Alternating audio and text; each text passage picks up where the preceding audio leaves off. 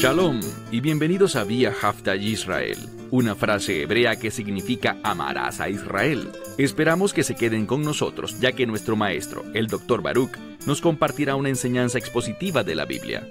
El Dr. Baruch es profesor titular del Instituto Sera Abraham, con sede en Israel. Aunque todos los cursos en el instituto se imparten en hebreo, el Dr. Baruch se complace en compartir esta enseñanza en inglés con doblaje al español. Para más información, visítenos en amarazaisrael.org o descargue nuestra aplicación móvil Mi Estudio Bíblico. Aquí está Baruch y la lección de hoy. In this week's lesson, En la lección de esta semana vamos a estudiar el arresto del Mesías. Fue un evento tan importante que el lugar donde arrestaron al Mesías era su lugar de oración. ¿Y quién lo arrestó? El gobierno. Creo que esto nos dice una verdad profética muy importante para todos. Nos muestra que en los últimos días, y vemos muchas semejanzas con lo que pasó hace dos mil años, al final del período del segundo templo, 40 años antes de la destrucción del templo, lo que hacía el gobierno de aquel entonces contra los que eran seguidores de la verdad. Y ese es un principio que debemos entender porque se presentará nuevamente en la historia. En los últimos días veremos que habrá una autoridad gubernamental que regirá todo el mundo, que se volverá en contra de aquellos que se someten a la verdad de Dios y los que basan sus vidas en el poder de Dios. Y quienes basan sus vidas en la verdad y el poder serán personas que oran. Tomen sus Biblias y vayan conmigo al libro de Mateo, capítulo 26. Como les mencioné, la semana pasada estudiamos al Mesías Yeshua, a Jesucristo, con sus discípulos en el lugar conocido como Gat Shemani, o en español, Getsemaní, y llevó a sus discípulos allí para orar.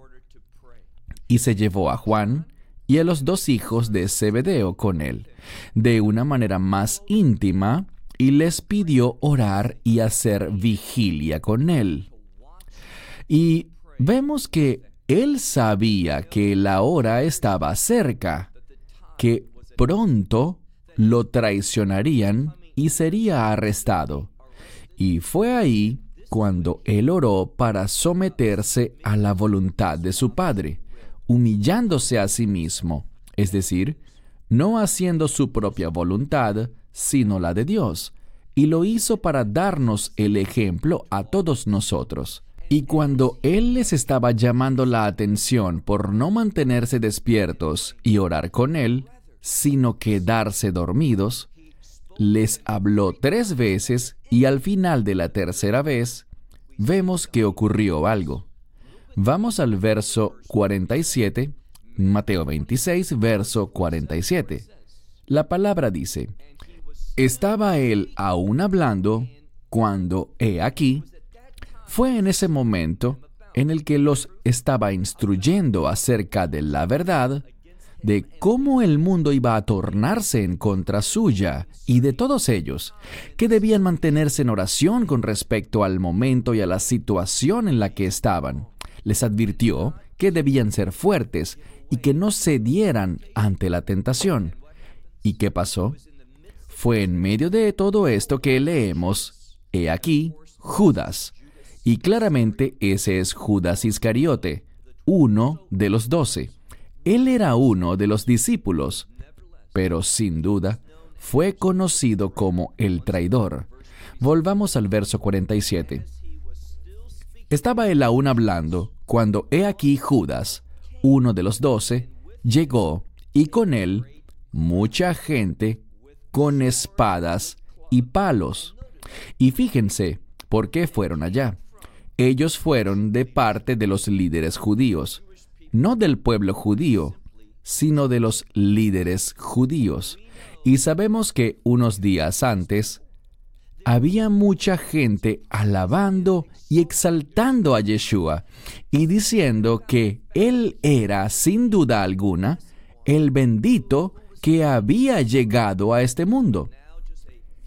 Pero ahora, pocos días después, vemos que se acercaba la Pascua. Recuerden lo que había dicho Yeshua.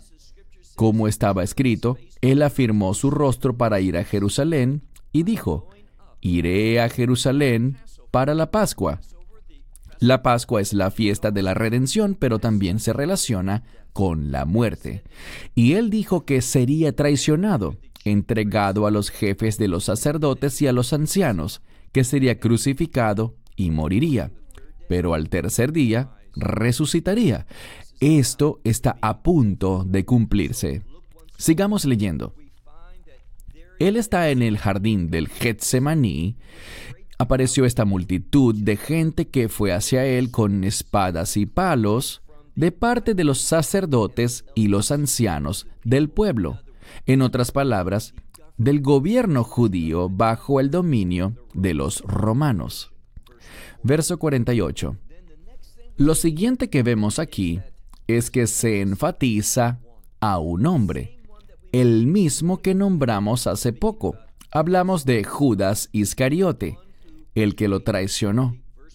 Literalmente el verso 48 dice, pero el que lo está traicionando está en tiempo presente, en gerundio, para describir lo que está haciendo.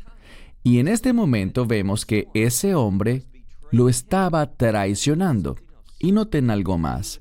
En la segunda parte del verso 38 dice, y les dio a ellos una señal. ¿A quiénes? A esa multitud, a los siervos del jefe de los sacerdotes y de los ancianos del pueblo, que les eran proporcionados por el imperio romano. Les dio a ellos una señal diciendo, al que yo bese, ese es. Esta es una señal de afecto. Un beso demuestra afecto, amor.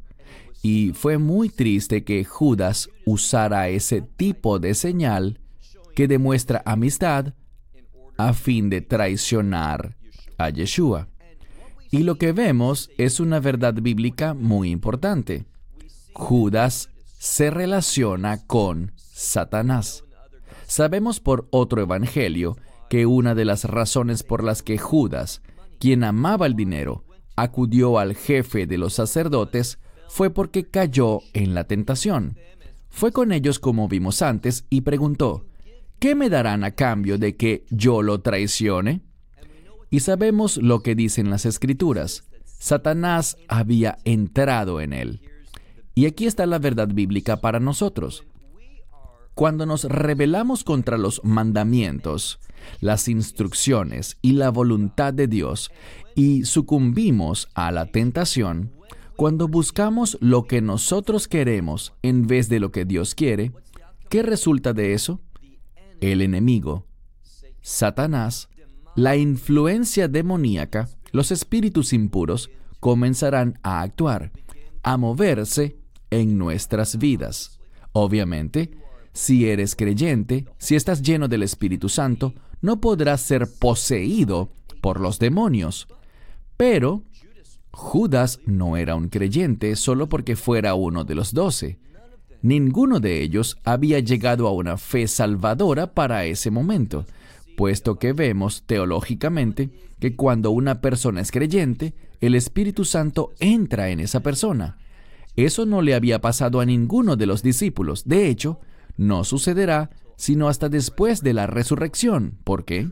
La fe verdadera en el Evangelio no solo cree en la identidad de Yeshua, en que Él es el Mesías, en que fue enviado a este mundo para redimirnos, sino que, como dice Pablo en el libro de Romanos 10, debemos creer que Él murió por nosotros, confesar nuestros pecados y también creer que Él resucitó de entre los muertos. Debemos tener fe en la resurrección y claramente vamos a ver que ninguno, entiéndase bien, ninguno creía que Yeshua, quien pronto sería crucificado, muerto y sepultado, iba a resucitar de entre los muertos. Así que Judas no era un creyente, y por eso las escrituras nos dicen que Satanás entró en él. Y hago énfasis en esto porque sabemos que Satanás es el padre de la mentira. Y eso es justo lo que la escritura está diciendo acerca de Judas, que él era un mentiroso. La señal de la traición que él escogió fue un beso. Leemos de nuevo. Les dio a ellos una señal, a mitad del verso 48, diciendo, Al que yo bese, ese es, es decir, ese es el hombre. Y luego continúa y dice, Ustedes arréstenlo, es decir, llévenlo preso. Verso 49. Y enseguida dice, llegaron hasta Yeshua, es decir, el grupo, pero específicamente Judas. Enseguida Judas llegó donde Yeshua y dijo, la siguiente palabra aparece en muchas Biblias como un saludo, pero también se usa para exaltar. De nuevo, Judas es un mentiroso. Todo lo que dice es incorrecto. Dice, salve, que es un término para exaltar, y la palabra que sigue en algunas Biblias la traducen como maestro, pero literalmente en griego dice rabí. Es la palabra en hebreo transcrita en griego. Aquí dice literalmente rabí. Él dice salve, rabí, que significa mi Señor, mi abundante, como lo implican muchas de las traducciones, donde colocan maestro que refleja su misión, reconocer a esa persona como el Señor de tu vida. Judas lo estaba traicionando. Una vez más, miente. Dice, salve, rabí. Y ahora fíjense en el final del verso 49. Puede que en sus Biblias diga que él lo besó. Y eso es cierto, pero tal vez no sepan que esta palabra... Antes leímos en el texto que Él les dio una señal. Al que yo bese, ese es. Esa palabra beso, en el verso anterior, es ligeramente distinta a esta. Usa la misma raíz, pero la segunda vez que sale muestra un prefijo que le da énfasis. Si hablamos de besar a alguien, por ejemplo, decimos que nos saludamos con un beso santo. Bien, esto sería un poco distinto. Este sería un beso con un mayor afecto, con más sentimiento y sinceridad. Y todo esto le dice al lector que Judas era un gran mentiroso. Decía una cosa y hacía otra. Hacía las cosas de una manera que ocultaba su verdadera intención. Así que lo besó de manera amorosa y amistosa, mientras lo que hacía era traicionarlo realmente. Sigamos al final del siguiente verso. Leemos en el verso 50. Pero Yeshua le dijo, Amigo, ahora bien, esto es muy revelador. Yeshua lo sabía todo. Él había dicho antes que el que lo traicionaría ya venía. Él sabía quién lo iba a traicionar. Él sabía que Judas era el que había metido la mano en ese plato cuando estaban comiendo la noche anterior. Él sabía que Judas era un traidor. Y aún así, no era algo personal. Yeshua no sentía aversión personal en su contra. Todos son pecadores, a todos les falta la gloria de Dios. Pero lo que hizo Judas es tan despreciable, tan vergonzoso, tan falso. Traicionar a su maestro, a quien él llamó su maestro, con un beso. Y Yeshua le dijo, mitad del verso 50, Amigo, ¿a qué? Es decir, ¿por qué razón has venido? Entonces llegaron varios hacia él y le echaron mano a Yeshua y lo arrestaron. Judas llegó allá, le dio a Yeshua ese beso afectuoso que ocultaba su verdadera intención. Él no era su amigo. Yeshua no era su maestro o su señor. ¿Qué gobernaba la vida de Judas? El dinero. Y cuando amamos el dinero, eso se manifiesta de muchas formas malignas en nuestra vida. Ahora vemos que Yeshua ha sido arrestado. Vamos al verso 51. Y he aquí, algo importante va a suceder. Y he aquí, uno de los que estaban con Yeshua, extendiendo la mano, sacó su espada e hirió, esto es importante, hirió al siervo del sumo sacerdote. Aquí se hace énfasis, es decir, el autor del Evangelio, que en este caso es Mateo, quería que tú y yo supiéramos que este discípulo, ese que estaba con Yeshua, y sabemos que era Pedro por otro evangelio, que Pedro sacó su espada e hirió específicamente, fuera a propósito o no, pero hirió y le cortó, es lo que dice la escritura, hirió al siervo del sumo sacerdote y le quitó la oreja. Con respecto a este verso, diré dos cosas. Sabemos por otro evangelio lo que pasó. Yeshua tocó la oreja. No dice que recogió la oreja que le cortó, solo dice que tocó al hombre, al siervo, y lo sanó. Y esto implica que no solo sanó la herida, sino que hubo una restauración, es decir, que había una oreja nueva en su lugar. Eso es lo que significa la sanación. Piensen en esto. Ese era el siervo del sumo sacerdote, no de cualquier sacerdote, sino del principal. Él iba a regresar, en este caso lo veremos la próxima semana, con el sumo sacerdote que era Caifás. Imaginen el relato que hará. ¿Sabes? Uno de los discípulos me cortó la oreja, y el sumo sacerdote le dirá, tal vez, yo la veo perfectamente bien.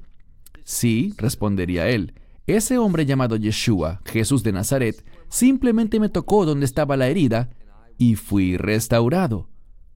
Fui sanado. Vaya testimonio. Ahora, el segundo punto es con el significado de la oreja. ¿Qué va a hacer el sumo sacerdote? ¿Qué va a hacer el siervo del sumo sacerdote? ¿Van a escuchar? Y aquí digo escuchar en el sentido de oír para obedecer. O van a persistir en su rebeldía. Y en realidad, esa es una buena pregunta para todos nosotros. ¿Vas a escuchar la verdad de la palabra de Dios y responder a ella con obediencia?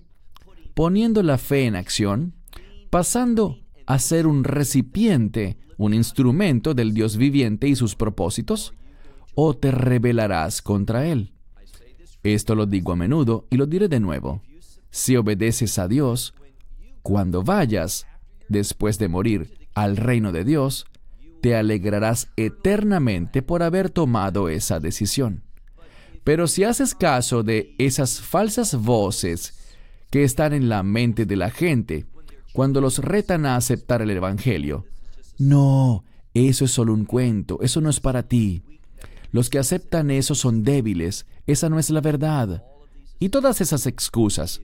Si tú, escucha con atención, si tú rechazas el Evangelio, si no confiesas tus pecados, si no pones tu esperanza en Yeshua, si no aceptas su sangre, si no dejas que la verdad por la que Él murió, fue sepultado y resucitó, impacte tu vida, si no lo recibes a Él, te arrepentirás de eso eternamente.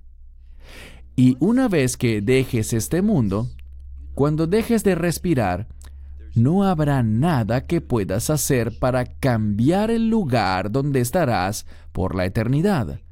No cometas ese error tan desastroso. Dobla tus rodillas ante Dios.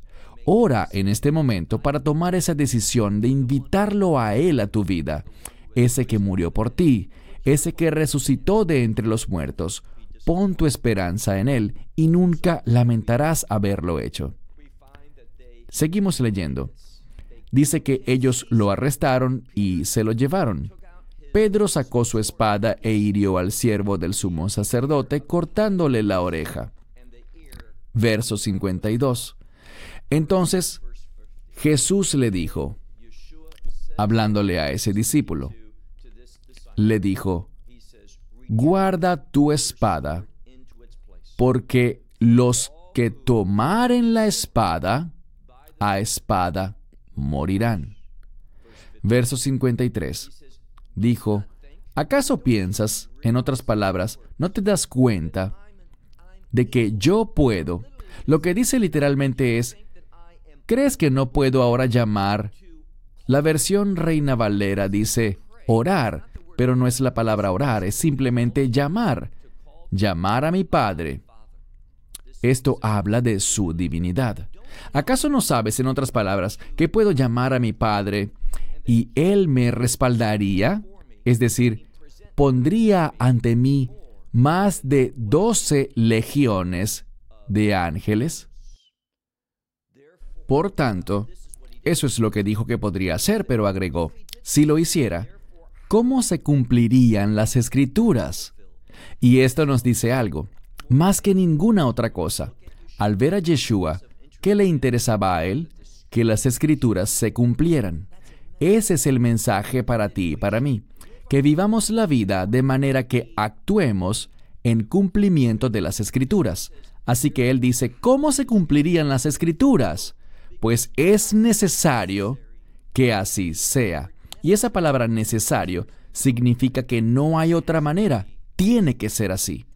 Verso 55. En esa hora, es decir, en ese mismo momento, Yeshua le dijo a las multitudes, y hay un cambio en la palabra multitudes, ahora está en plural. Quiere decir que había distintos grupos dentro de esa gran multitud. Y les dice, ¿acaso soy un bandido para que vengan con espadas y palos a arrestarme? a capturarme.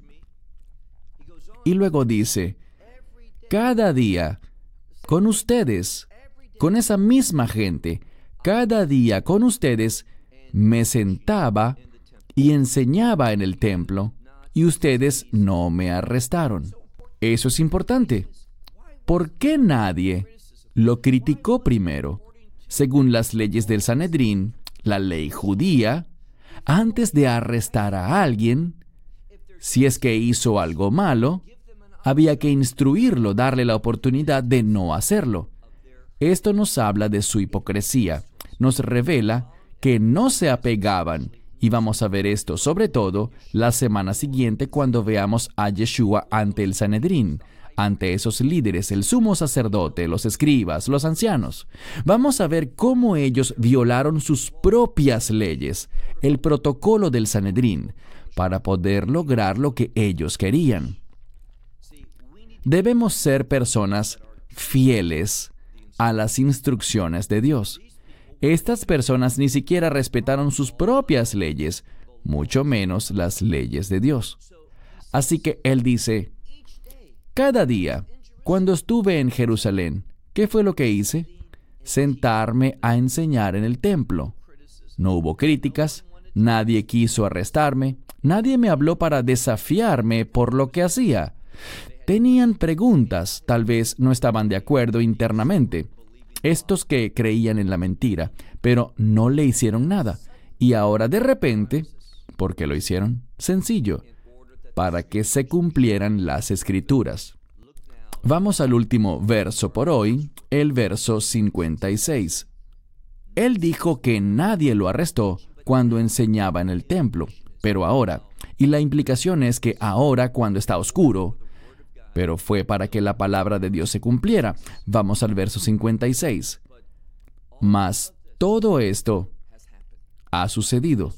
Esta palabra, gegonen, es un término griego muy importante que está en presente perfecto, que significa que lo que está pasando ahora no es cuestión del azar.